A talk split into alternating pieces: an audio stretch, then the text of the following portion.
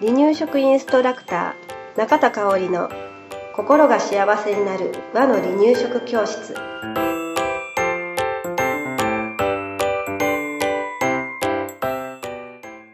第101回です。番組アシスタントの山本智子です。よろしくお願いします。はい今日もよろしくお願いしますえっ、と離乳食が、えーもうじき終わりそうな離乳食完了期、うん。1歳半に近づいてきた。はい。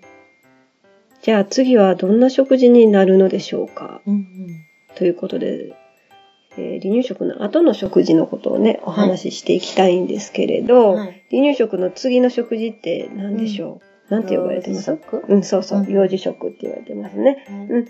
えっ、と、幼児食に差し掛かりそうだなっていうママさんからね、うん。えー時々質問を受けるのが、うん。幼児食ってどんな食事のことを言うのとかうね、ん。で毎回毎回子供が飽きないように、うん。えー食事作るにはどうしたらいいんだろうっていうようなね、疑問を受けることがあるんです。はい。うん。だから今日はそんな感じで、幼児食ってどんな食事のこと？ということと、うん子供が飽きない献立を作るにはどうすればいいっていうことをお話ししていきたいと思います。はいはい。じゃあ問題です。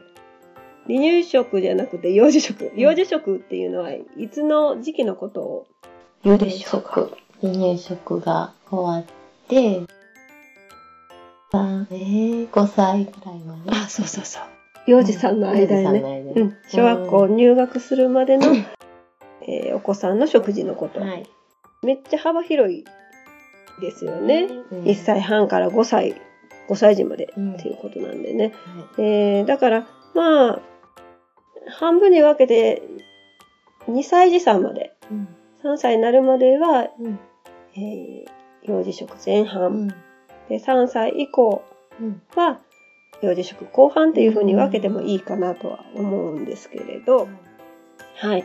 えー、まあ、幼児食前半は離乳食の延長延長線上で、うん。うん、あのー幼児食になったからといって急に大人に近いものを食べるというわけではなく、はい離乳食に近いものを徐々に徐々に、えー食べていて、うん。あのーね、えー大人に近い食事にしていくわけなんですけれど、はいえー大人に近いっ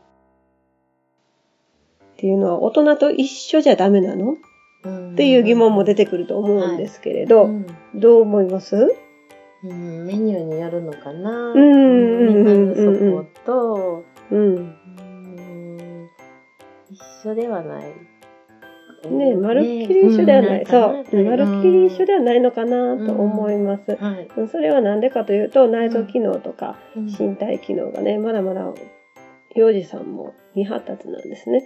だから、大人の食事の味の濃さとか、うん。油っこさとか、うん。そういったものは、えー負担になることがあるので、控えめに、うん。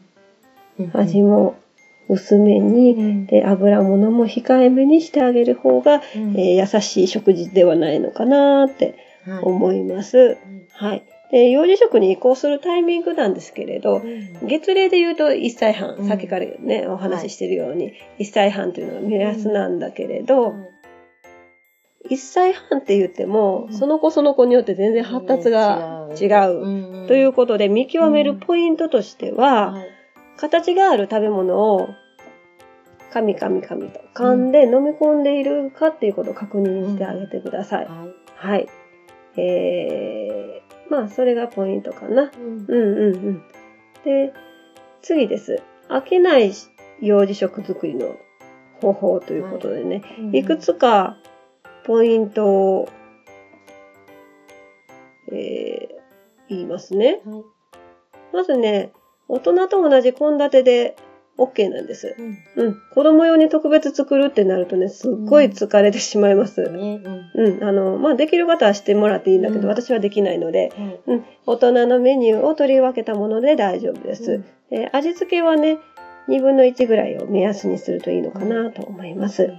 あとはね、えー彩りを意識してみましょう。はい赤、白、黄色、緑、うん白。うんあ、違う。赤、うん赤、白、黄色、緑、黒だ。そうだ。残ってない。そうそう。この5色を意識して、えー食材を組み合わせてみたらいいのかなと思います。うんこれ何回かね、お話ししたことあるかなと思うんですね。うん。えーなんか、例えば今日の朝私お味噌汁を作っていて、うん玉ねぎ、うんキャベツ、うんで、あれ、豆腐を入れたのかな、うん豆腐を入れました。はい。全部白っぽかったのね。うんうん、それにね、えっ、と、ネギ、青ネギさんをパッと散らすだけで、彩りがパーッと変わって、美味しさが、ね、ね。ね、ね、う。うんん、アップするなーって自分で作ってて思ったんですね。うんうんそんな感じでね、ちょろっとしたものをね、うん。例えば黒、えー、なんだろう、おひたしうん。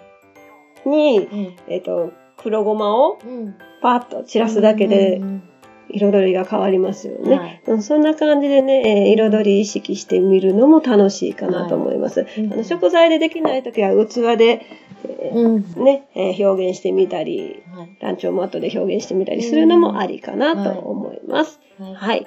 えーもう一つです、はい。えー盛り付けを意識してみましょう。うん。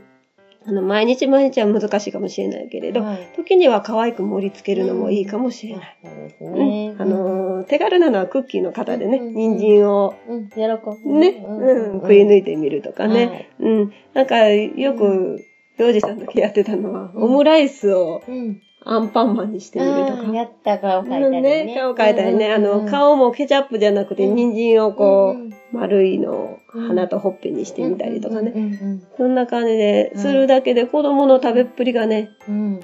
変わることが、変わりますうんね。ありますね。はい。うん。あのーキャラ弁みたいにしろって言うわけではなく、うんなんかちょろっとした可愛さを、うんえー追求してみてもいいのかなと思います。はいはい。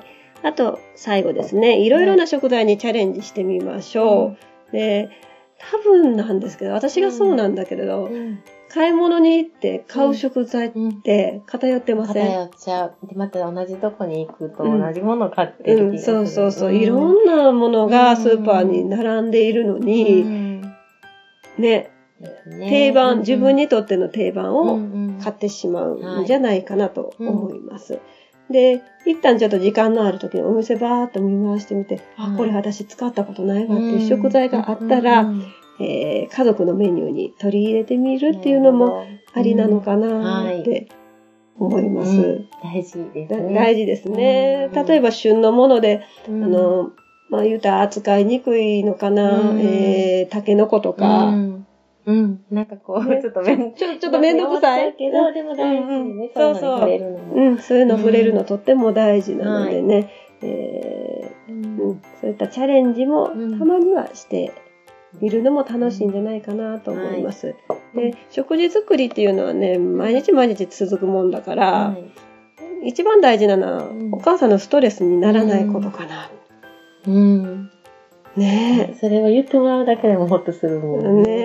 え、そうそうそう。だだからもう、うん。うん私も嫌いではないけれど、ストレスになることがあります。うんでもう今日は無理やって思ったら、うんえー最近はもうお惣菜買いに行ったりすることも実は私あって、うん。外食することもあるので、まああのストレスにならない程度うん。肩の力抜きつつ、うんえー食事作り取り組んでもらったらいいのかなと思います。はい。うん。は。